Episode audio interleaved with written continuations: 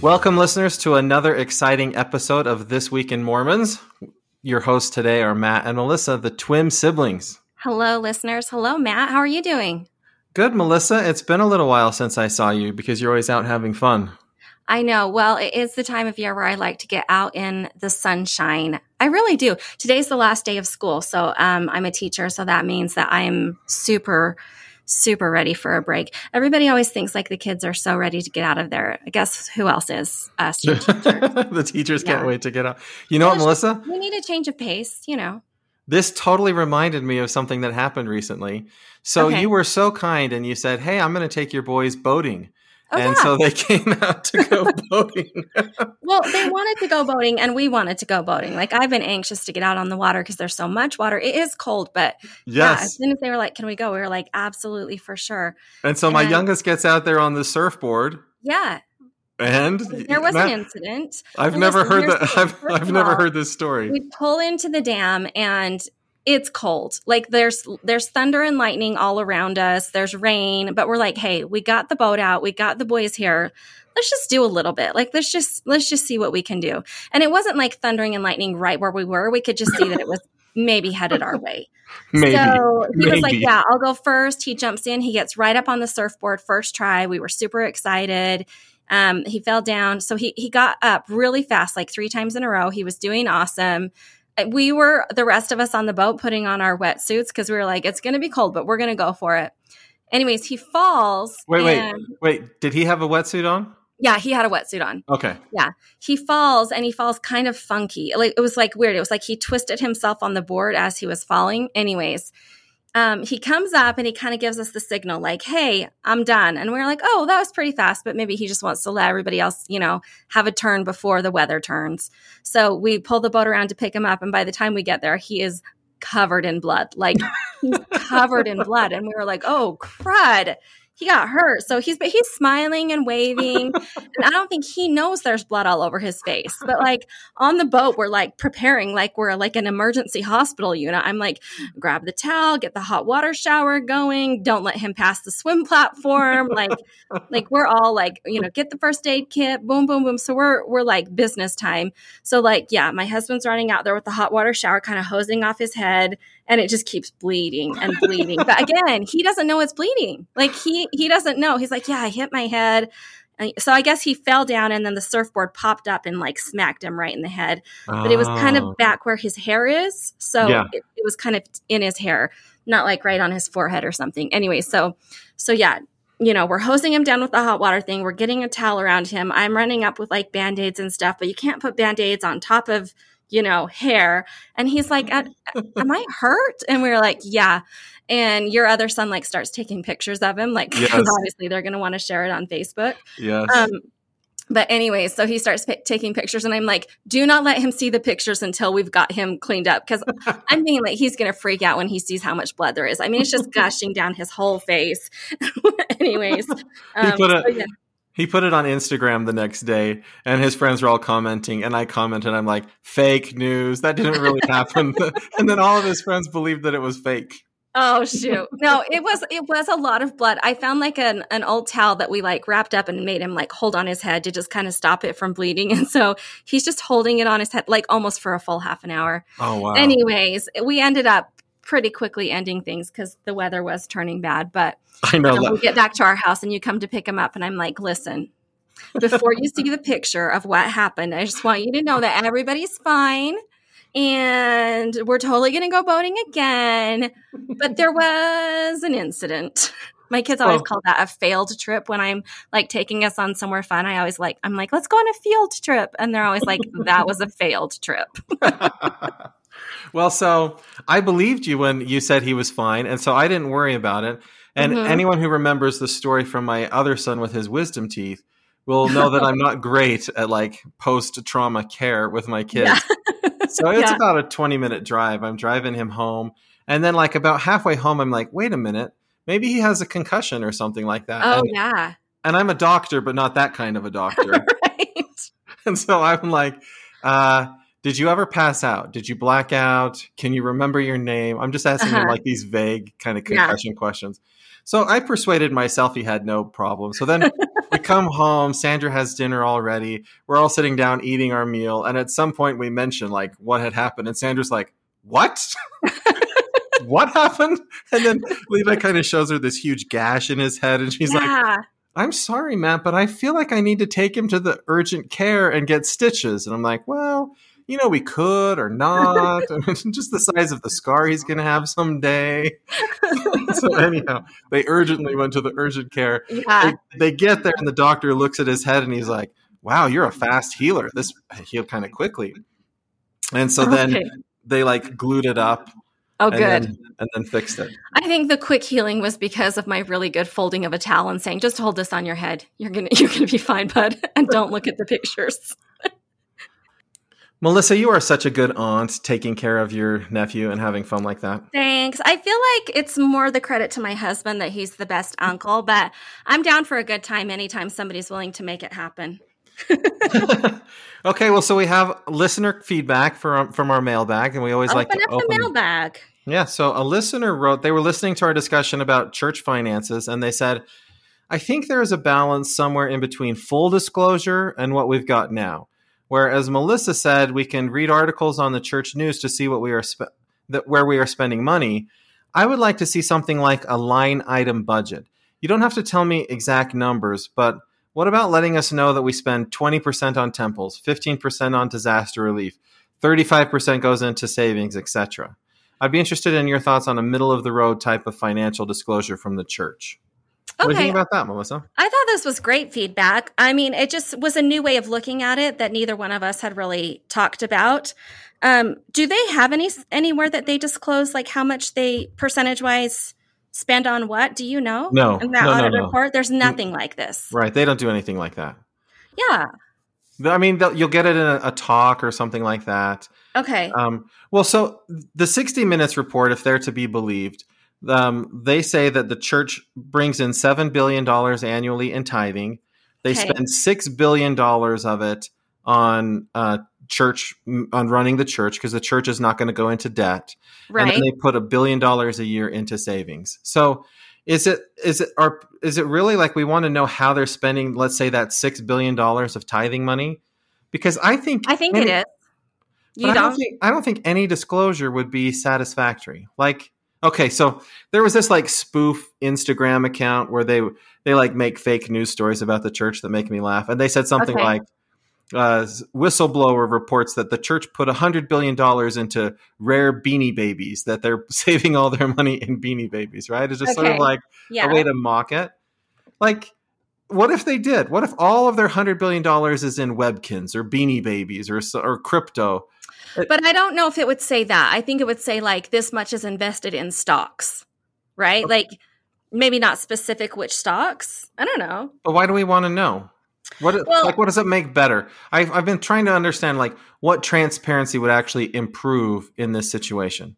Well, I think what some people feel like is that any transparency improves the situation. I think that they feel like being left in the dark is it just it feels Uh, like unsafe, like insecure. And there's an aspect of that that just feels shady. Whether or not it is, the fact that we're not going to talk about it just seems a little shady. It feels like it feels like they don't trust us, right? That we're putting yeah. all of this trust, like they don't trust us to know that and then still pay our tithing or something like or that. Or something. Well, and I do feel like we have lessons in church where it's like, hey, this is what your tithing goes to. Like even as young as primary, it's like, hey, and your t- your money goes to building temples and that's really important because we believe in the work that goes on in temples right? Yeah. And um and so i do think if there was some sort of a like this listener said like a just sort of a line item thing that's like here's percentage wise where all of that money goes and what we're spending it on. And if it was some even if it was like 90% we put into savings i think as a church member i feel like okay we're putting aside for a rainy day and i feel better about that than maybe not knowing anything at all so, so you're a, a, a famously not a fan of church schools broadly for yourself, right? You don't you don't love oh. going to church schools. No, so, I mean I tried to go to a church school and it was not for me. Yeah. So, so imagine that there's other people like that. Mm-hmm. Uh, if they were to find out that the church spends, let's say, half of its money on the church schools and seminaries and institutes and all of that. Okay. You think like something like that that they'd be like, "Hey, this okay, I understand temples and missionary work and family history, but wait, church education, like you don't worry that there would be this feedback that's like you're spending too much on that and you should Yeah, spend it on you're right. else." There would definitely be feedback. Whatever your issue is that you don't like, there is going to be more people commenting and having opinions. And I guess, yeah, it's just a nature of does the church want to have thick skin and just be like, listen, here, it is what it is. This is what we spend it on. And then as a member of the church, is that the hill I want to die on is fighting for where each line item budget, like if that is spent appropriately how I want it to be. Yeah. I mean, it does it does open up a big bag of whatever. But I do Yeah. I do understand that this is more and more people feeling like, hey, we we just want to know something. Yeah. I get it. I, I get the reciprocity. The, the Uh-huh. reciprocity angle makes sense to me. They say to me, pay your tithing and you shouldn't worry about how we spend it. And then they their reciprocity on their side should be we're going to spend it how we spend it and we're going to let you know and you, you we have this like relationship in advance where you don't get to Yeah. care and and so you can And know and we're not worried. Yeah. Yeah. Yeah, it'd be interesting if something like that could work. Anyways, thanks to our listener for um, writing in, and um, yeah, we'd like to hear back from more of you and and tell us what you think about stories, etc. We love opening the mailbag. We love it. It's so fun. it's like getting an Amazon package on my front door.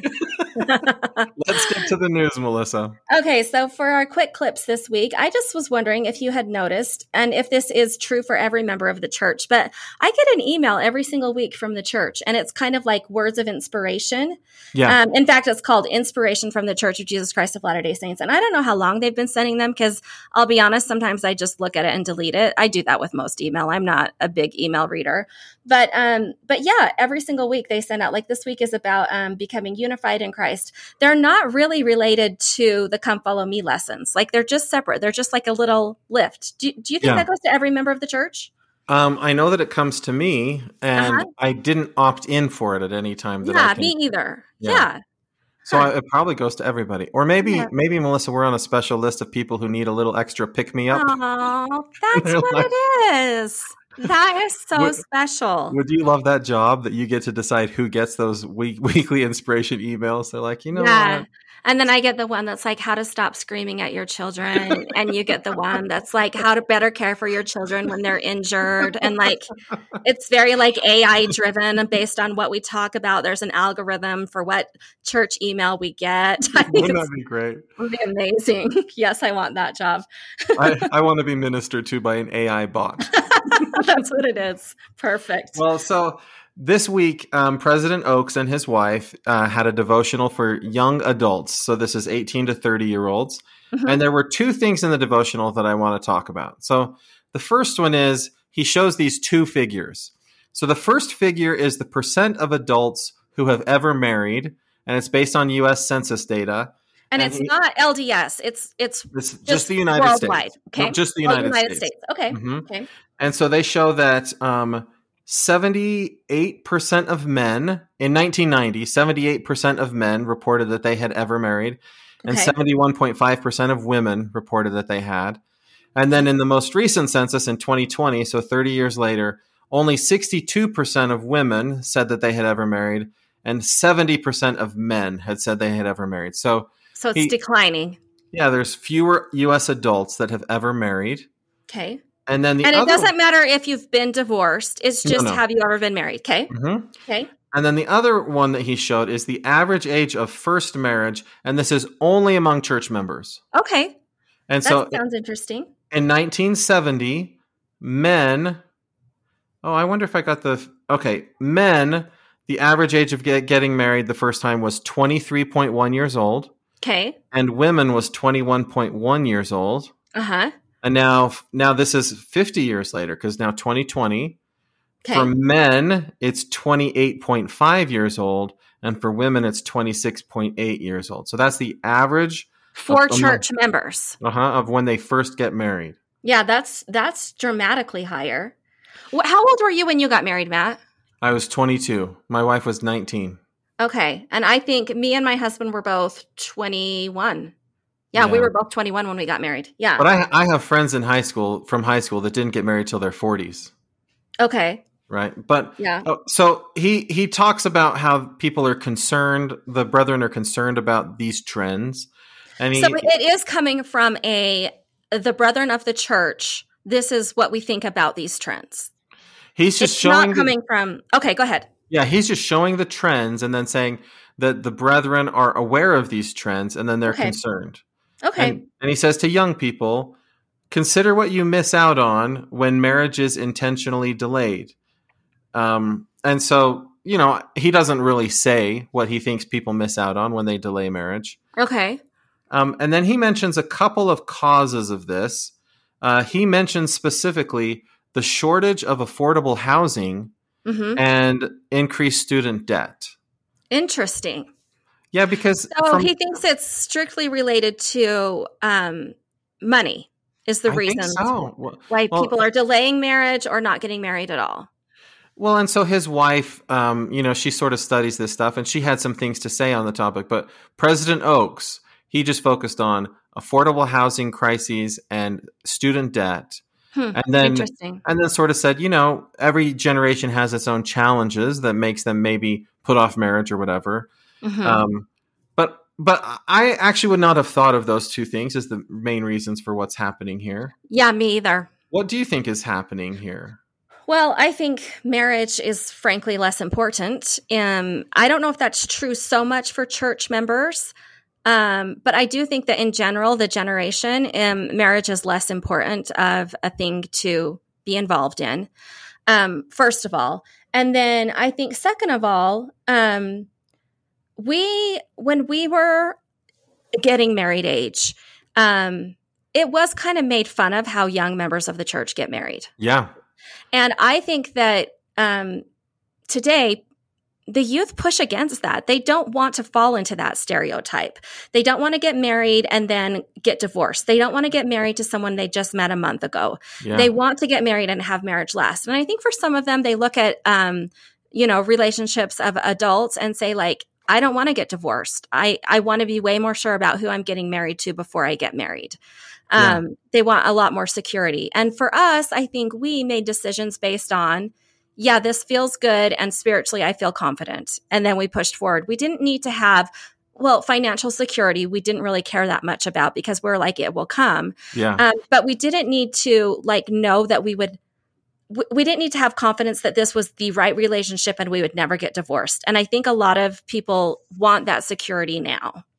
Yeah, so you know when I look at the figure about average age of first marriage and then his his starting point is 1970, Yeah. but he really only has 2 points in time and he kind of draws this straight line as if it's been this linear thing over the years. Oh, It could have uh-huh. been very different, right? So if you think about Yeah. just thinking about divorce, in 1970 divorce was less common than it is now. Uh-huh. And I do wonder, like, what if you grow up in a generation where divorce is more common, does that make you have more pause about entering into a marriage? And Hmm. I see, yeah, a I think it does. and I see a number of young people that get married and divorced within like a year or two, like, Right. And so I, I think that if I were a young person or if I were talking to young people, I don't think I would focus so much on the age that you get married, right? Mhm. I would say don't get married at 14 or 15 or something like that. Oh, But, okay. All right. Sage advice. yeah, but I just think that like I don't know. I don't know that the the other thing I wondered, Melissa, is um, the first figure is U.S. Census, and then the Right. other one is church membership, and then think how global the church has become from 1970 to 2020. Sure. We now have church members all over the world, Sure. and they probably don't all have the same customs. Like you said, marrying age. For me, Uh-huh. that's like 19, 20, like early Uh-huh. 20s. But that's not true in other countries. Well, I think that's probably true, but I think other countries probably do marry younger. Oh.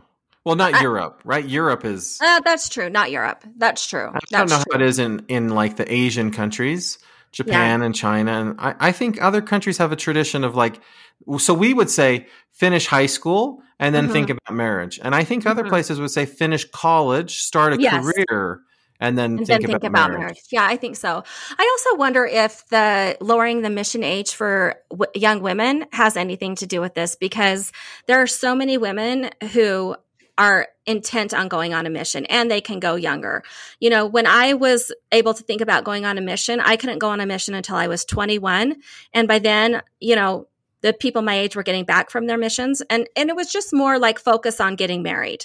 And I think now it's like go on a mission, go to college, and then while you're at college, maybe you'll meet someone to get married to. But it's the priority is not marriage, it's surfing a mission for a lot of young women. It really is. And even more so now. Yeah. Like, yeah. And I think there's actually even more pressure now to serve a mission for young women than there was 20 years ago. Yeah. Because I and I don't think there should be, but I think no, you're right no. that there is. Yeah. Yeah, when I was a bishop at a YSA ward, I had to show young women a talk from President Hinckley where he talked about how women don't have the same obligation to serve that men do uh-huh. because some of these young women had never heard of that. Yeah. And, and I was like, you don't have to serve a mission. You're not under the same obligation. And they're like, where are you getting this from? like, President Hinckley. And well, and the fact of the matter is, is that they're very good missionaries. Like they've, sure. they've they've just brought such a strength to the mission field that I think they're now watching um, older people who've already served and returned, and the experiences that they've had, but also the difference that they've made, and they're saying like, yeah, I want to be a part of that. Like that that's what I want in my life. Yeah. Yeah. So the second thing I wanted to talk about from his devotional is there's a young woman in the United States who writes him a letter. And okay. she's basically concerned about what she sees on social media from members of the church and what she the the stuff she hears at stake dances and stake activities where she feels like members of the church in her area aren't living aren't committed to gospel principles so she mentions being upset by uh, being asked her pronouns at stake activities and she mentioned something about being asked to dance at dances with people who maybe are not um, like they're transgender or something like that. That okay. part I may not have exactly right, but there was stuff like that in this okay. letter that she was concerned about. And then President Oak says, I've been pondering this and praying about it, and the Spirit tells me that this is what I should share about this. Okay. And, and he actually shared things that I thought were different than what I've heard from him in the past. So the first thing he says is that young people have uh, church leaders, seminary teachers, and their parents to the, to help give them inspired counsel. And then he specifically points them to the For the Strength of Youth pamphlet. And then he talks about the For the Strength of Youth pamphlet. And then he mentions uh, this, he quotes something from the pamphlet that says, with these truths as your guide, you can make inspired choices that will bless you throughout eternity. And so he, he, like the first thing I hear him saying is, listen, when it comes to these issues, that's something you have to figure out for yourself. Okay. Like how you're going to follow, how you're going to make inspired choices to live the gospel. Which I love because that's kind of what the New for the Strength of Youth is about, right? Yeah. But I think specifically, and he, and I appreciate that he doesn't like call out a 16 year old who writes him a letter, but right. in some ways, I like that the response to a concern about everybody else, the first thing is to say, listen, receive revelation from the Lord about how to live these commandments yourself. Yeah. Yeah. Um, and then when it comes to other people, he says, I want to emphasize the two great commandments love God and love your neighbor. Mm-hmm. And then he says this anyone who does not treat individuals who face gender identity challenges with love and dignity is not aligned with the teachings of the first and second great commandments. Okay. And yeah, I like that. I do like that response. And I do think you're right that it's not what I expected from Elder Oaks. I think it is the right response. I think what is difficult is that we don't really understand how much for teenagers their life is lived on social media. Like it is so much their yeah. world, so much more their world than even like the face to face interaction. Yeah. And so I think what's difficult is when you are trying to be a member of the church and you're trying to stand up for what's right. And you want to do that in your world, which is now online. Yeah. And it's really difficult to know, like, how do I balance standing up for what is a principle that I believe to be true with showing love and kindness to everyone. And I yeah. think some people feel like if I don't stand up for what's right, then I'm not living the gospel right. And I like what President Oaks is saying is like, hey, you have to make good decisions for yourself and you need to get inspiration on how to do that.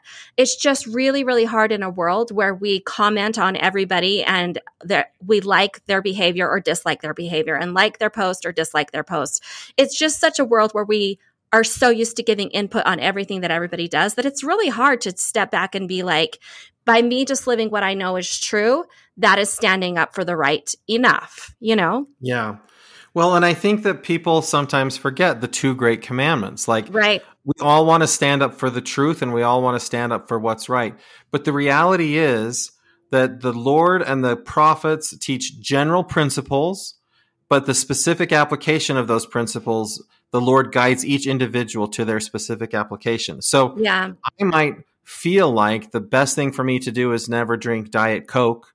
But for me yeah. to say, I'm standing up for what's right and you should not drink Diet Coke or people should not drink Diet Coke, right? That's, that's, that's where the line. And so what can we do best to stand up for the truth? We can live the two great commandments. And yeah. and in the Doctrine and Covenants the Lord says like preach nothing but repentance. And mm-hmm. sometimes mm-hmm. I feel like we want to stand up for what's right about all these other various like tangential things to Jesus right. when really we could just stand up for Jesus Christ. And yeah. if, if I'm on social media and somebody is, let's say they're transitioning and that's bothersome to me, rather than addressing the bothersome thing about somebody transitioning, I could just do some kind of post about how much I love Jesus. And then that would actually help everybody, including possibly this person whom I'm concerned about. Mm-hmm. Yeah, yeah, I do. I do think it is always best to focus on the the love commandments, right? The the most important commandments is love, and um and sometimes the way that we show that love is um by just being quiet. Frankly, like it's not your business. Like you don't have to comment. Like it's not your business. And I do agree. Like I think the times that um I have been offended by another member of the church have been when they assume that I have to live my life the same way they do in order to be righteous. Like that is yeah. offensive. No matter what the topic is, that's offensive. I and also so, see it. I also see it sometimes where somebody gets offended on behalf of another person. Sure. So you said didn't offend me personally, but it might mm-hmm. possibly offend this other person. So I'm going to come after you mm-hmm, to defend mm-hmm. somebody who maybe can't defend themselves or something like that. Yeah. When yeah. really more love and more kindness it's, you're not going to like make the world angry by telling them how much you love them or how much Jesus loves them. Right, right. And you still live the gospel the way that you feel is right, the way that you feel personally inspired to live it. And that's that's good. Yeah. So Melissa, let's get to some news that's a little less heavy than a, a Okay, I've got something. Okay. I've got something. Uh, do you watch American Idol? Uh, in 1980, 1990. Okay, yeah. Um, I hear you. I haven't watched it forever, but this last season, I just decided to watch. Me and my daughter, like, we were like, let's watch it, and they had some really, really good, like, really good. Like, it is no. top notch. No, I'm telling you, we started watching it like top 24 or something, and they were all so good. And anyways, the point is the winner of this um spoiler alert, the winner of this season's American Idol. Five of you who still watch spoiler American alert. Idol but don't yeah. know who won. Yeah, exactly. No, he's a Latter Day Saint. Whoa, um, a Latter Day Saint teen, and I just have to tell you, like we, um, so yeah, we got really invested in it, me and my daughter, and watching it because we've really liked a lot of them. This boy who won, we didn't know he was LDS, um, had no idea. His name's um, Tongi, and he's from Hawaii, and he's 18 years old, and he's a high school student. And he does the thing where he like wears the flowered shirts and like the leis and plays the ukulele and sings wow. this really sweet, like Hawaiian Tongan kind of style of music. And it's not music that you think would be popular, right? It's very, yeah. he has an amazing voice.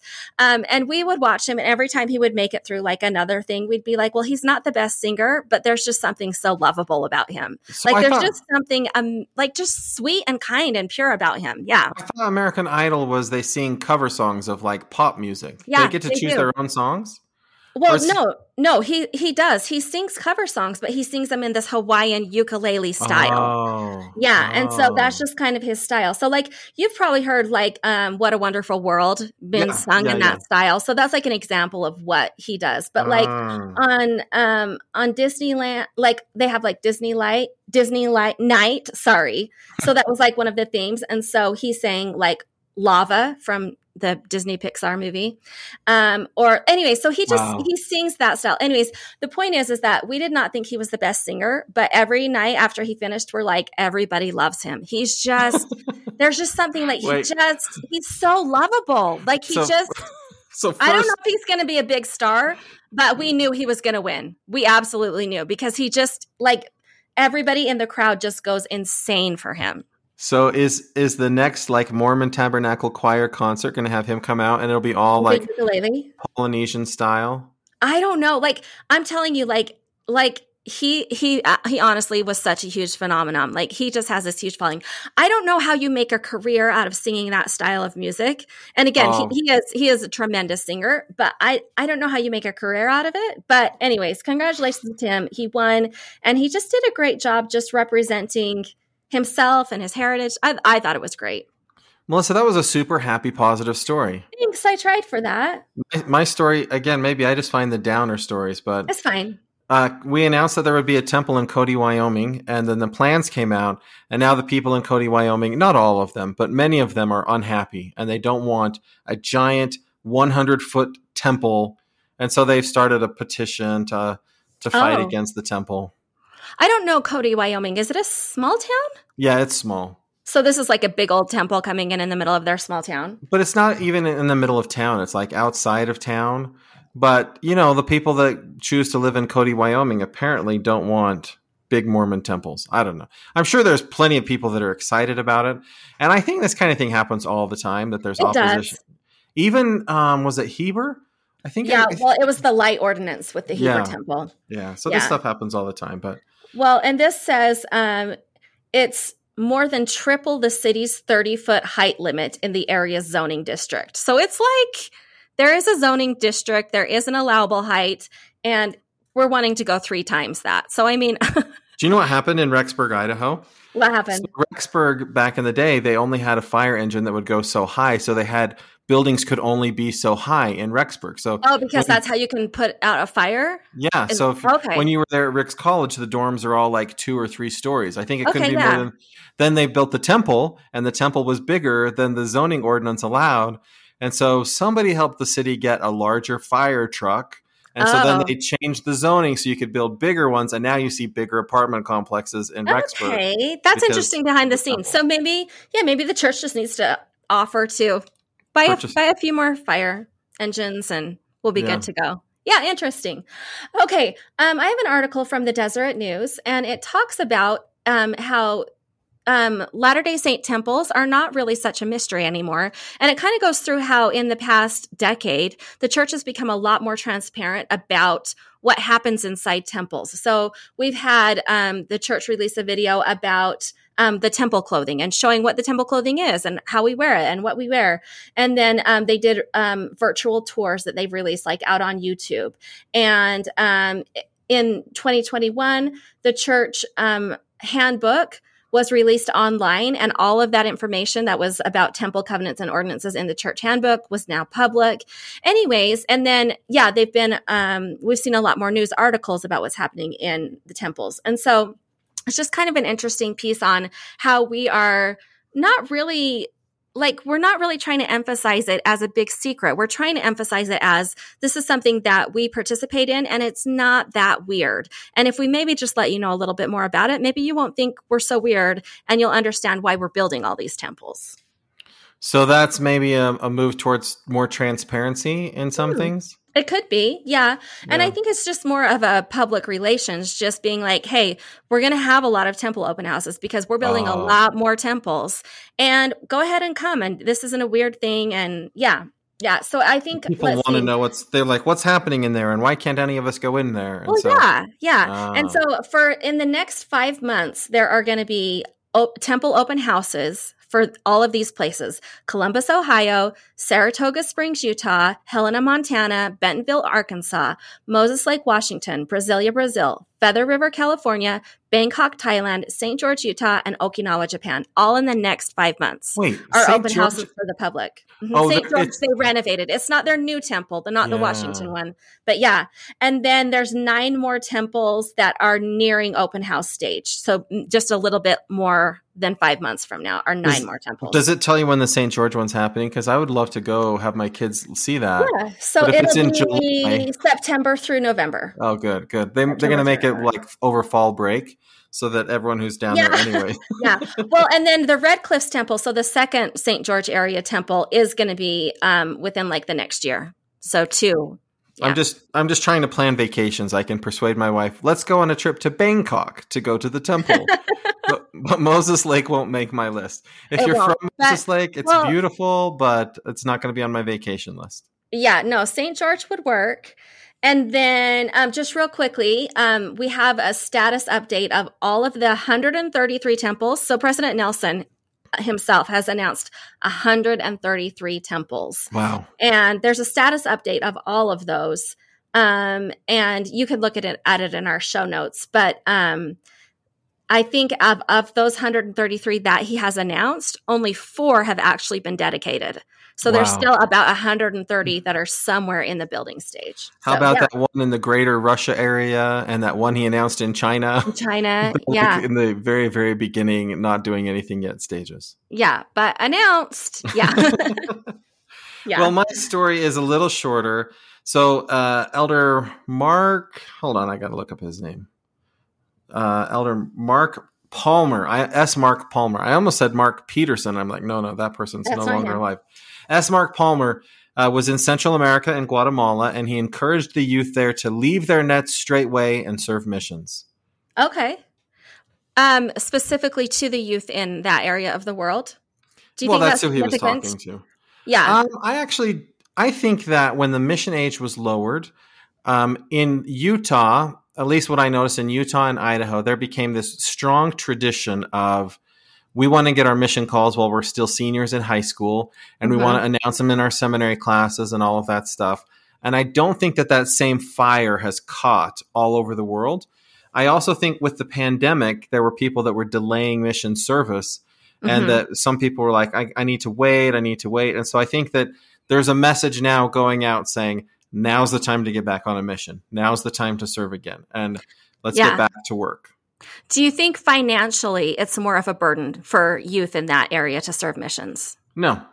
Okay. Because the church will help you pay for a mission if you can't afford a mission. Mm-hmm. The, the, mission fund, right? So, yeah. So in, in, my ward, there are so many people that give to the ward mission fund, and everything our ward doesn't use in the ward mission fund goes to the church mission fund that helps missionaries around the world serve. Okay. Yeah, yeah. So I don't think it's a financial thing. I think it's more of like a, and I actually don't think it's just Central America. I think it's there's not a strong culture of missionary service everywhere mm-hmm. and, a, and a push to get back on missions everywhere. Yeah. Okay. All right, next up, um, it is Mental Health Awareness Month in May, um, and the church has um, they've just put out a, several articles this month that are um, dealing with mental health. They put out a podcast about mental health, and then um, just yeah, so just on the church news, they have you know a big section about Mental Health Awareness Month. Um, I I am interested in this topic just because um, I, I have a lot of family members that deal with mental health issues. I um, I appreciate the church making an effort to shine a light on this. I appreciate the church talking about it. I'm not sure I like all of their articles and all of their approaches to it. You just I don't agree with everything they say about it? Well, I think it's a complicated issue, right? So, yeah. um, in our ward, um, at the end of every high school year, they have the graduating seniors give a talk. And it's just kind of a tradition. So last Sunday was our graduating seniors talk. And one of the um, youth who spoke, she was really open about like, um, seminary was difficult for me because I have severe social anxiety and um, depression. And um, in life in general, in school is hard. But in seminary, it's really difficult because one of the things that people don't understand about people who have um, mental health issues, specifically depression or OCD, is that it's very difficult to feel the spirit. It's yeah. very, very difficult. And she was so open and honest and frank about it. And, and I loved it. I, I was so proud that she was able to do that. Proud because she was one of my Sunday school students. But just, I was just proud that she was able to do that and to be open and to talk about it. And, and I like that. And again, I know it's a complicated issue, but I feel like some of these articles from the church news are like, for example, service changed my life, the protective factor of service in combating depression. Okay. I know there are some forms of depression that service can be helpful for, but I do think it's dangerous to be like, hey, just change your thoughts or just go help somebody else and you won't have depression anymore. Yeah, but I, yeah. I get that's not what they're trying to say. But again, I think it's a difficult topic and I'm glad they're shining light on it. But I do think there's some things here that, that make me uncomfortable. But Melissa, think how far the church has come in 20 years because it's so true. Yes. When, when I was a missionary, I really did believe that all a person needed was a copy of the Book of Mormon and a place to pray, and yeah. all of their problems could be solved. That's and true. I, I still believe that. But mm. I also believe that there are things that you solve with medical help and yeah. the treatment of professionals. Yeah. And and when I was on a mission, uh, we had a doctor. We called him Doctor Nick, who could help us with our like if we got sick or something like that. Uh-huh. But there was nothing of mental health or any of that sort of stuff. And now it seems mm-hmm. like every mission has like psychologists that they can turn to and yeah. So I think they've come a long way. I, I, honestly think, Melissa, the mental health awareness stuff is designed to help it get down into like the high schools because hmm. I, I'm not sure how many people in a seminary class would say, I can't feel the spirit because I have mental health issues. Mm-hmm. or how that how well that might be received in a seminary class. Mm-hmm. So I think the church is saying if we can just get more content out there, we can help get this message down to like yeah. people who aren't paying attention. Yeah, and I can appreciate that. Um, I really can. And and I do think that like giving a list of things that you can do that might be helpful is not a bad idea. I, I'm yeah. not saying that. I just I do think that I do think that sometimes we attack it as, and then if you just get over this one little bump, you'll be fine. And that's not true. Yeah. I know. Yeah. I know. I feel, I actually feel so bad for the people that struggle with mental health issues for, because it, it is a lifelong thing for so many people. Yeah. And, and there is no end in sight. And sometimes it can just feel so dark. Um, yeah. Yeah. Well, let's move to something a little more fun, Melissa. I love fun. Is this we're going to do some famous Mormons? Oh, okay. Famous Mormons. You tell me some people, and I guess which one is a famous Mormon or is semi adjacent to being famous so or being Mormon. yeah, so nor- normally Mormon adjacent is good enough, but okay. this time I chose somebody who's like all in in the gospel. Oh, okay. And great. they also happen to be all in in games. So it's oh, famous okay. Mormons who are who have invented games. So I'm going to tell you oh. three people and then games that they invented, and you're going to decide which one is the famous Mormon. Okay, this sounds fun. Okay. So have you ever heard of the game Ticket to Ride? Yeah, for sure. Okay, Alan Moon invented Ticket to Ride. Okay, so, Alan Moon, Ticket to Ride. Okay. okay. Have you ever heard of the game Pit? Yes. Okay, it's like a stock market kind of trading game. Yeah, it's a card game though. Like yeah, yeah, that's yeah. right. Uh-huh. Frank Norris invented Pit. How and long ago? I feel like that's an old one. Okay. Well, you know. Okay, go ahead. Go they don't ahead. have to be living in whatever. Okay, and then there's a person I don't know his first name, but his name's Grandpa Beck, and he invented Cover Your Assets. And Skull King. Uh, and Cover Your Kingdom. Grandpa and, Beck invented so many games. Matt, we play Skull King every single Sunday. I know. I really like Grandpa Beck games. Okay. I do too. Okay, which of them do you think is a member of the Church of Jesus Christ of Latter day Saints? Well, I want it to be Grandpa Beck, but I don't know. Is it Grandpa Beck? It is Grandpa Beck. It is. He's actually a member of the Church of Jesus Christ of Latter day Saints. He is. And are you I, sure? And his games are all sold in Deseret Book.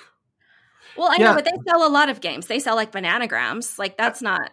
LDS Living did a whole story about Grandpa Beck, talking about his life and his wife. He's been married for a long time and uh, he loves games. And um, yeah. there's it's in the it's in the show notes. You can read the link and hear all about Grandpa Beck. But the reason that Grandpa Beck is near and dear to my heart is we were playing Skull King one time, and we had a question about the game. Yes, and yeah. you contacted Grandpa Beck. Look, I'm I'm looking for it right now. So Grandpa Beck has on his on the back of his games, like on the actual box of his games.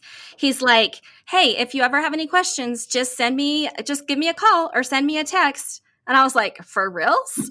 so um so yeah, I've texted would, him I've texted never. him a few times. Like honestly, yeah. So yeah, like, I have a Grandpa Beck text Grandpa, stream. Grandpa Beck, I'm lonely tonight. What should I watch on TV?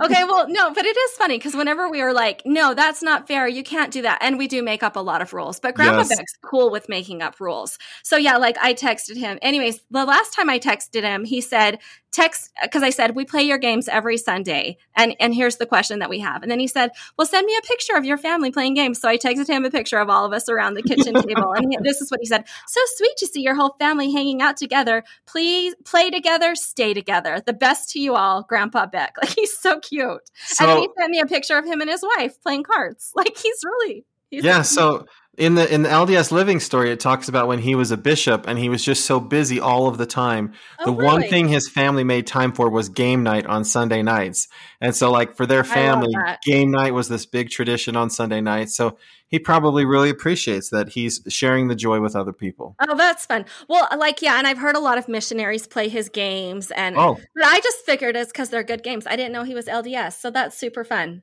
So now they're called church games, right? Now we don't have to find like tennis shoes among the Nephites, the board game. we can just play so. Skull King and say we're supporting a member of the church. We're supporting a member of the church. No, that's cute. that's fun. Well, I get yeah, yeah. Okay, that was fun. I'm glad to know that. Should I text Grandpa Beck and be like, "Hey, we're recording a podcast. Do you have anything you want to add?" Say Grandpa Beck. He's not going to text you right back right now. He, I'm telling you, he texts back. Okay, tell him. Tell him we're talking about him on the original Mormon slash Latter day Saint news podcast. And if he has anything he wants to add, he has to text right away to tell us. But okay, I'm text- going to. Okay, while I'm you're texting to. him, Melissa, we're going to move on to big deal, little deal, or no deal. Okay. I'm sorry, I can't do two things at once, but okay. I, I, will come back to it. I'll te- I'll text. Go ahead and, and send your. No, go ahead and send the text. Okay, hold on, uh, Grandpa Beck. Tell me what to say. Grandpa, Grandpa Beck. Beck. We are currently We're recording a podcast called This Week in Mormons. I'm sure you've heard of it and are it. a regular listener. Right. Period. Would you like to comment? We're talking about how you are an awesome member of the church and an amazing game creator. Exclamation point. Super long text, Melissa. And then say We're you have friends. We text all the time. Oops, that came, I was I was speak texting. Oops, that came across. Okay. And then you can tell them you have like not very long to respond because we're moving on in the podcast. Okay, okay, okay. All right, hold on. If you have a message for the listeners of the original Mormon news podcast, you better get it in now. Okay, done. Okay. Okay, so uh big deal, little deal, no no deal, Melissa. We'll go mine first because you're a little bit distracted at the second at the moment. Apparently, the the church handbook has instructions on how to handle preferred names or pronouns, things with like transgender issues, right? So there's some really interesting tidbits in the the church handbook, but there's now a section on like people who are transitioning or your child is maybe struggling with gender dysphoria so the church Wait, handbook. Is this a headline? I'm waiting for a headline so I can tell I you a big deal. I have to explain okay, the headline, right? So you have to tell I'm me sorry. is this a big deal, a little deal, or no deal? Okay. Ready, set, go. Big deal. Big deal. Ooh, we both think big deal. Yeah. yeah. I don't know if this came out as an article or if it's just something that somebody noticed and was like, "Hey, did you know this is in here?" Yeah. I don't I don't think there's an article, but I did put a link to that section in the show notes if people okay. want to find it really quickly. I think it's fascinating. On a lot of these social issues, I find myself going right to the handbook to see what the church says about the issues. Yeah. And I find that usually what the church's policy is on some position is not what either political party is fighting for in politics at the moment. Yeah, isn't that interesting? Yeah. But I think it's well overdue because um, transgender people have been with us for a very long time, and and bishops don't know what to do and yeah. parents don't know what to do. Yeah. And so it's really nice to as much as i value the instruction on hypnosis in the general handbook i i, I equally value new guidelines on how to deal with uh, gender dysphoria issues. Okay so i'm looking at this and it it's um it's what is the church's position on transitioning right from the church handbook? And it says church leaders counsel against elective medical or surgical intervention for the purpose of attempting to transition to the opposite gender of a person's um, birth sex. Okay, so um, counsel yeah. against that, which is fine. Um, leaders, I'm sorry, I'm looking for where it says something about pronouns. Oh, so, do you think it says oh, something about pronouns? I think it does. Yeah. Okay, here it is. If a member decides to change his or her preferred name Oh, yeah. or pronouns of address, the name preference may be noted in the preference in the preferred name field on the membership record. The person may be addressed by the preferred name in the ward. The church does not take a position on the causes of people identifying themselves as transgender. Yeah, this is interesting because my name is Melissa, but um, people call me Millie. Yeah. And the last time I got um, released from a church calling, they said we would like to release Millie Jensen. And I was like, oh, actually, my name's Melissa. But then I looked, and yeah, on the church like preferred names, my name is Millie Jensen, and so that's what they're you know calling me to callings using that name.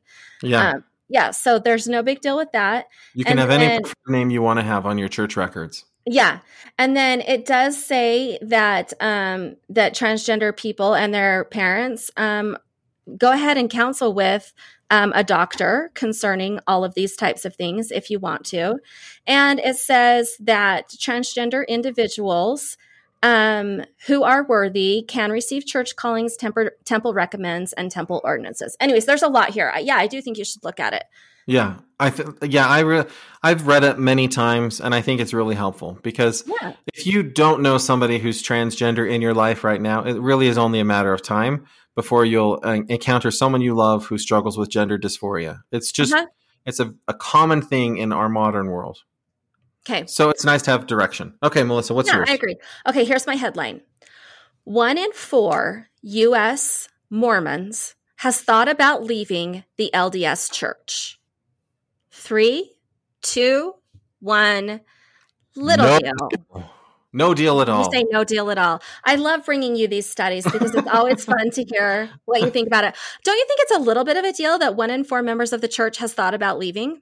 Well, except for that one in four of all Americans have thought about leaving their church. So we're exactly the same as the national average. So I- okay. this is a story by Jana Riess, and I, I teach a class in survey research right now. So I have a student that's actually interested in this topic, like why people leave churches and join churches. And so I was Okay. helping her design a survey, and we saw that PRRI, the Public Religion Research Institute, had just done this big national survey that asked a Uh-huh. lot of the questions she was interested in. So I saw these data before I saw Jana Riess's story on the data. And so when she had a thing that said one in four members of our church have thought about leaving the church, I'm like, that's one in four of everybody. One in four Okay. atheists. Like, I mean, I haven't looked down by denomination, but that's the national average in that survey is Mhm. 25% of people have thought about leaving their church. Okay. What if I have a different take on this? Okay. I haven't thought it through very much, but I'm just I'm thinking this right now. Okay. I actually Well- think that number's kind of low.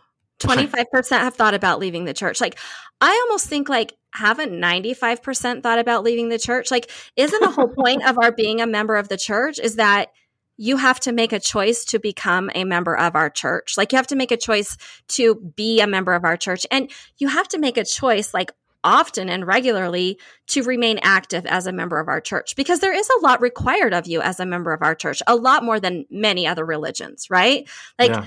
temple attendance, church attendance, serving in a calling. Like all of those things are like they're they're big asks and I think probably honestly maybe 95% of people at some point have to be like is this what I actually choose? Don't you think? Yeah. So do you know what I think is the story I wish that Jana Riess would have written based on these data? Uh-huh. We actually know what percentage of Americans have actually left their church. Not oh, actually left. yeah. 38 37% of the people who uh, are ca- 37% of the people who say I left my church left the Catholic Church. Uh-huh. And 24% of them left a Protestant church. okay. And then and then our church numbers are such a low percentage that it just gets marked in as other churches and then that's 5%. So that Hmm. means at most 5% of Americans have left 5% of the American members of our church have left our church, but Huh. possibly even lower. That's and- not very high. Right, to me that's the real story in the data. Interesting. Because huh. there's people out there that make it sound like people are leaving our church in droves and like right. they make it sound like U.S. Mormons are really unhappy with the church and they're just leaving. And based on the, these data, it's not happening in our church. It's at most five percent, and probably less than that. Yeah, that is that is really interesting. That is I think a better take on the research as you're saying. Yeah, because because that's a lot lower than I would think it would be. Yeah. Huh, So- interesting. So who cares if they're thinking about it? I want to know if they're actually doing it. I mean, I actually like doing it. I actually like that we're thinking about it. I actually like that we're digging into our belief and our testimony on a semi regular basis. Like, I think that's a good thing. I think that's much better than just being like, yeah, I'm a member of this church because, like, that's what I do in my neighborhood and in my, you know, social circle. I like that we're digging in and really being members of the church because we have a belief and a testimony and a dedication to it. I like that. Do you want to know the other thing I think is cool from this study? Not the Mhm. Jana Riess story, but and we have a link to the the whole study in the show Yeah. notes. Twenty two percent of the members of the church in the United States are converts. Really? Yeah, I like that, that is part really too. interesting. I would have written that story too. Yeah. That right? That sometimes it Yeah. feels like people are just in the United States are just born in the church and stay in the church, and we don't have many converts. But there's a lot of growth of converts in the United States. Yeah. Well, hey, Jana Riess, Matt has Yeah. a lot of article ideas for you that you could write in the future from this same research. I do right. like I do like how much Jana I mean, she's obviously a religion writer. Um, but yeah, I do like reading her books and her articles. I think I think she does give us an interesting perspective. But yeah, great. Okay, what you got next? No, it's yours. Your headline. Oh, okay. Okay, here's my headline. Ready? Women's Conference, BYU Women's Conference talks on how to avoid spiritual overwhelm. Three, two, one. Big deal. deal. Oh, we're, Well, we're. I- Little I have- deal. I have no idea what the word spiritual overwhelm means. So I was just thinking, like, maybe there's this new concept out there I've never heard of, and that's a big deal. It is kind of a new concept that I haven't heard of either. Is spiritual overwhelm. I just think it's interesting that this is what came up in women's conference, which we already talked about last month. It happened. But I just think it's interesting that women of the church are feeling spiritually overwhelmed. Like I and I I don't So, think that's me- wrong. Let me understand I- what that means. Is that I'm so overwhelmed by the spirit, I'm feeling great, and I'm just like overwhelmed by the spirit. Like to me, that sounds like a positive thing. I'm overwhelmed by the power of the spirit in my life. Or is this a different idea? Mm-mm. No, I think this is a different I think this is a different idea. I think okay, so women often feel overwhelmed like they should always be doing more, right? Oh, oh, oh, oh. but oh. this is this the difference is what if we don't focus on that, but what if we focus on receiving more, right? And so then I think that women start to be like, I don't know, like, like, um, like there's this whole abundance philosophy, right? Like if I imagine abundance, then I will have abundance. And that with spirituality, it's a more of a feeling of abundance and overwhelm. I don't know if that makes sense. So is that different from burnout? I don't. It's like they're overwhelmed with their callings. They're overwhelmed with all the things, all the obligations. Is it like they're serving but not finding the joy in service? Because if it's Um, one of those, I need to change my answer from I big think deal you're to right. no deal. No, It's I like- think you're right. I think the way that you explained it is right. Yes. Okay, so Yeah. then, so this is one of those where they just invented a new phrase to describe something that we've already known about. Maybe Oh, Yeah, okay. Then I changed my answer, Melissa. to no To- deal. to no deal. I mean, I love when people change phrases, right, to be politically correct or whatever. Yeah. Whatever the reason is. Uh, my favorite is this book, Grit, that's so popular, and everyone starts Oh, talking yeah. about grit, and I'm like, what? Yeah. Yeah. but, but well, anyway. I think my problem is is that I think that focusing on this is focusing on yourself, which I'm not against women like advocating for themselves and focusing on themselves. But I think what this is doing is saying like I think what a lot of women do is they think that they're responsible for their own spirituality, but also the spirituality of all of their children and their husband and the Oh. class that they teach and their neighbors. Like, I think Mhm. that they take on too much. And then they're like, oh my goodness, I'm overwhelmed. And like, really, what you're doing is trying to control the world and it's not yours to control. Mhm. And so I think, yeah, again, I think this focus, I think the focus is wrong. And I think saying, like, oh, we need to help you o- avoid spiritual overwhelm. And the solution that they said is like, just focus on line upon line, precept upon precept. And what I want to say is focus on not trying to control everybody in the world around you. just have a relationship with the Savior and don't try to make sure that everybody else has that same relationship, I guess. Like, I so, think we overdo it. So, my next story, Melissa, takes a very different turn. It's a oh, woman okay. who is very not at all concerned with being spiritually overwhelmed. Okay, let's hear your headline. OnlyFans is. Do I have to describe what OnlyFans is for you? Um, I think OnlyFans is where you have an account that people pay to watch you do stuff. Remember? Okay. Okay. Yeah. So so they'll usually have an Instagram where they're posting like photos in bikinis, but then if you want to see some more, pay me money on my OnlyFans page, and then I'll take off more clothes for you to see, or do I don't know. It's okay. something like that. I okay. I, the what what I know from OnlyFans is OnlyFans at one point announced that they were no longer going to allow porn on OnlyFans and all the news stories was about how everybody was leaving OnlyFans, and so then OnlyFans changed back to allowing pornography on OnlyFans. So, so that's what is, it sounds like. It's like personal pornography that I pay for. Yeah. So that's so I, we have to we have to talk about that so that you understand the headline. Okay. Okay. okay. Holly Jane, age thirty nine, was not willing to quit her OnlyFans venture despite her bishop demanding that she delete her account. Is that a big deal, a little deal, or no deal?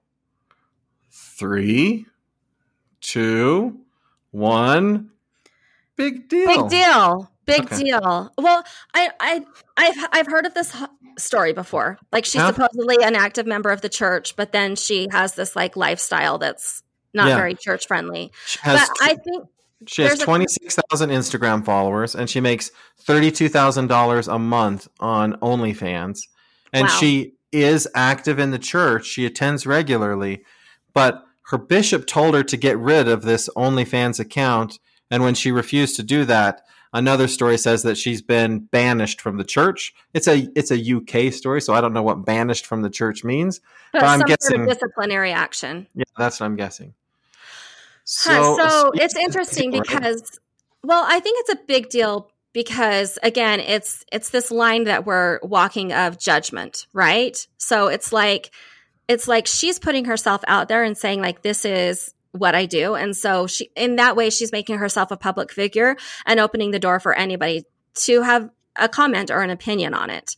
But I think another issue is that this is apparently how she supports her family. I don't know if she has a family, but supports herself. So it's her job, right? Yeah. So is the bishop allowed to tell you that you cannot have that job in order to stay a member of the church? Or like, are there other examples where of a well, job so, that you couldn't be a member of the church if you had that job? So that's my question. Like, is is this different from if I owned a bar and I sold alcohol to people, or if I owned a coffee shop and all I do is sell coffee to people? Is this different than that? Right? Because I do know members of the church that. Well, maybe they don't own bars, but they own restaurants, and most of their money is made on the alcohol they sell in the bar.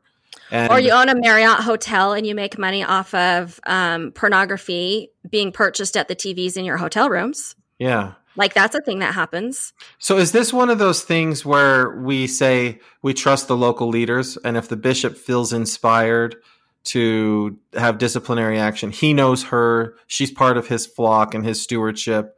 And so we say maybe maybe people do get disciplinary action for owning a coffee shop or for owning a bar. Owning a bar.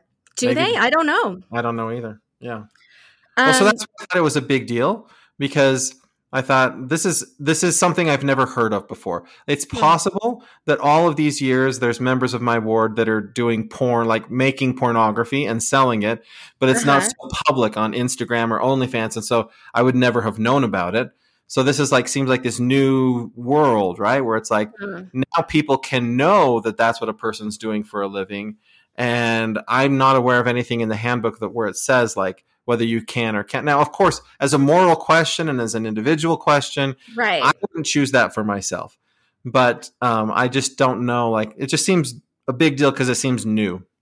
And well, I do think it's a big deal, and I it's hard to talk about this without making a judgment, right? But I do wonder, like, is she married? Is this an issue of her? She's not keeping her covenants, like her marriage covenants, because that would fall again mm. in line, you know, yeah. with church yeah. disciplinary action.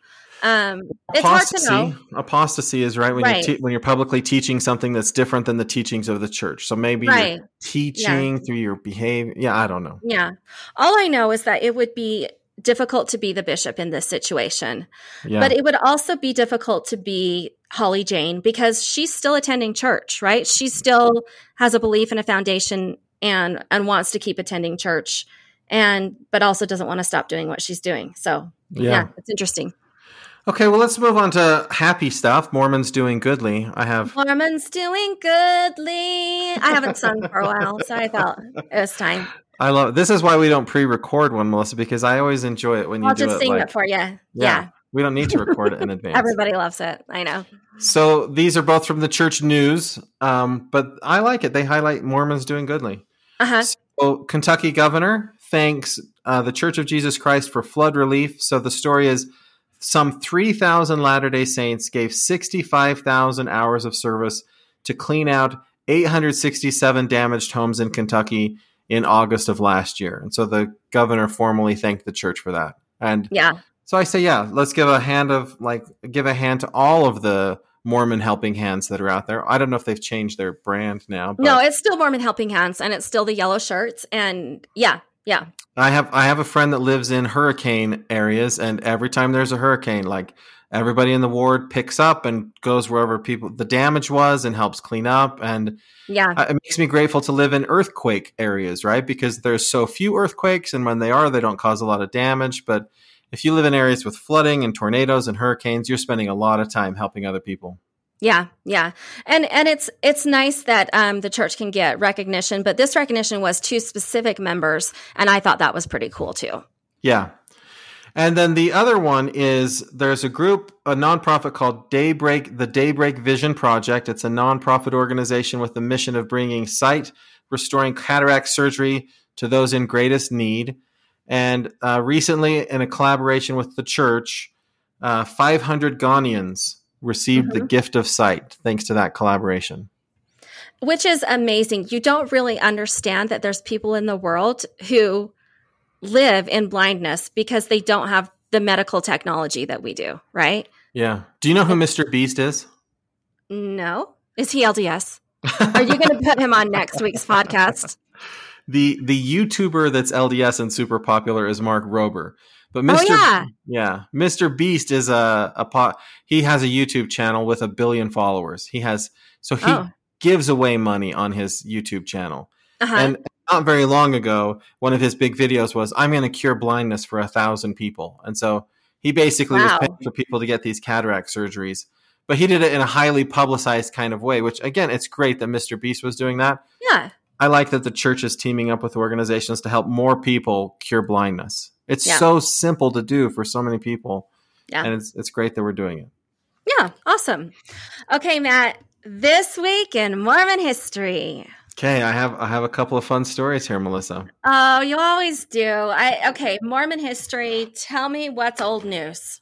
70 years ago this week, Apostle Okay. Spencer W. Kimball publishes a repudiation of Norman C. Pierce's book, The Coming of the Great White Chief. And Spencer W. Kimball says if members of the church would always check the authenticity of such stories through the church authorities before spreading them abroad, it would save much embarrassment and deception. And I actually checked, this book is still available on Amazon.com. So, you know, it's one of these people that it happens all the time in the church where a person publishes a book and makes it seem like it's endorsed by church leaders or whatever, or people Okay. start believing it. So, this one was the coming of the great white chief. It's all What was about it supposed to be about? a white messiah that was going to come to the Native Americans and I don't know, said Oh. it would fit with old legends or something like that. And so, Huh. so well, I remember President Kimball. So it can't. Eh, 70 years ago is a long time ago, but it seems like he was not the prophet then. He was an apostle then. he was an apostle. And I- he was like, hey, just I don't embarrass us. I think it's cute that the members of the Quorum of the Twelve at that time thought it would be helpful to repudiate like weird books. I, I don't think they have the time anymore to do that. That's true. That is true. the counsel remains, right? Don't just believe stuff because it's in a book, especially a self published book, or I hmm. created my own publishing company so that I could publish these kinds of books because other people wouldn't let this information get out. It's like, Chad Daybell. just because it's in a book does not Yeah. mean that it's true. Okay. Okay. 110 years ago, Okay. uh, the National Council of the Boy Scouts of America invited the church's MIA Scout organization to formally join the BSA, thus beginning a long association between young men's and the Boy Scouts. Huh. 110 110 years ago. Huh, And I and now it's dissolved. Now it's no more. Yes, yes. I, I feel like 100 years was a bit long for that relationship to last. Do you? I I um I love many things about the Boy Scouts of America, Yeah. Yeah. but it doesn't fit the global church. Um, That's true. That's yeah. a good point. Yeah.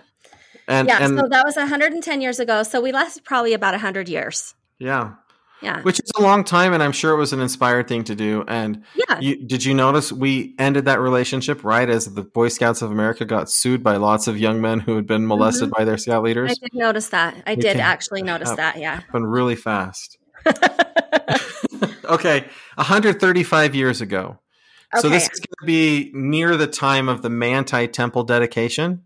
Okay. This is a journal entry from Heber J. Grant, who was a member of the Quorum of the Twelve at the time.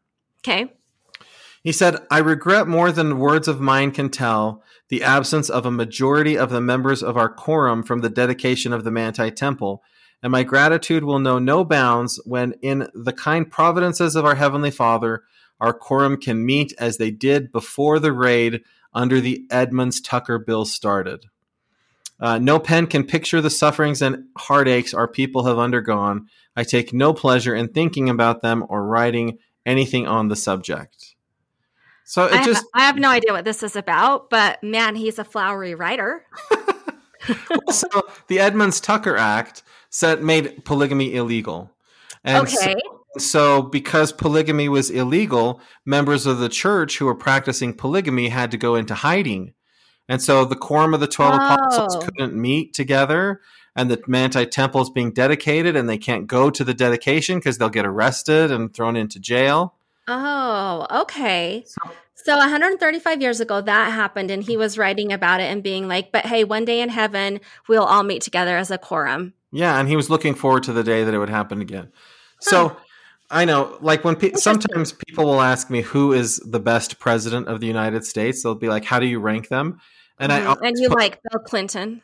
Benjamin Harrison always gets in the top five for me. Okay.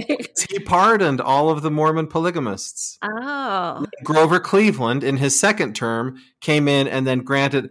So Benjamin Harrison was amnesty. Grover Okay. Cleveland was a full pardon. So those Huh. two always get in my list of top five presidents because they solved this huge problem that we had, which was I see. like because of polygamy and then that Supreme Court case, the United States government could just take away all of our assets, throw people into jail, and Mhm. it, it never was resolved until the pardon happened. Um, otherwise, we would still today be running away from the police and saying, "Please don't take our 150 billion. That's I see. please don't take that from us." Okay. Well, yeah, um I don't give any thought to any of those things because it's just not in my area of thought at all. Um but that was interesting and entertaining. And who is your actual favorite president? I I joked that it's Bill Clinton, but who's your actual favorite? So the best president of the United States is always going to be George Washington because yeah. because he chose to step down. So the Yeah. truth is, most new democracies end up kind of like what happened with Russia, where you have this president that doesn't ever leave and just stays in power forever. Mhm. And it easily could have happened here. George Washington was so popular; he could have been president till he died, and his willingness to step down made it so that we could have the freedoms we have today. So he'll always be number one for stepping down. And I learned this when I visited um, Mount Vernon.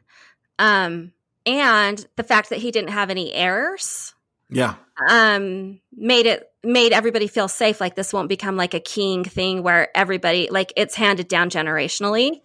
yeah, Is that right? yeah. That look was at a me, huge look, part look it. at me pretending to be smart in in history. yeah Well, and then number two will always be in my book Abraham Lincoln for freeing the slaves, Mhm. ending slavery. So Mhm. those ones are one and two. And so then once I put in Grover Cleveland and Benjamin Harrison, there's not a, that's my Mount Rushmore. It's it's full. there's, there's no one else. that, that was a fun way to end this week in Mormons this week, Matt. Thank, thank you so much for sharing. hey, listener, we would like to encourage you to subscribe to This Week in Mormons on social media at facebook.com slash This Week in Mormons, Twitter at The Real Twim. Uh, you can also send us an email with feedback to contact at thisweekinmormons.com. You can visit our website, thisweekinmormons.com, to leave a voice comment. If you yeah. to read the mailbag, you want us to play what you said, you can do it there. You can also become a patron at patreon.com slash this week in mormons to unlock bonus episodes and bonus content so yeah and we are going to record bonus content for our patreon listeners this week so we, we are we're going to talk about uh, anti-mormon bias in academia there was a q&a with patrick mason and yeah. also, and I, I'm, I'm going to make it not boring. and also, I have a podcast that I record called The Latter Day Lens. And I'd love to have you join me on The Latter Day Lens. We record that every week. New episodes drop on Wednesdays. Yeah, awesome. Hey, listener, thanks for making, thanks for listening to the original Latter day Saint news podcast. The original Mormon news podcast. And oh, the best. Isn't and the best. It's the best, too. The, best. the original and the best. Talk to you soon.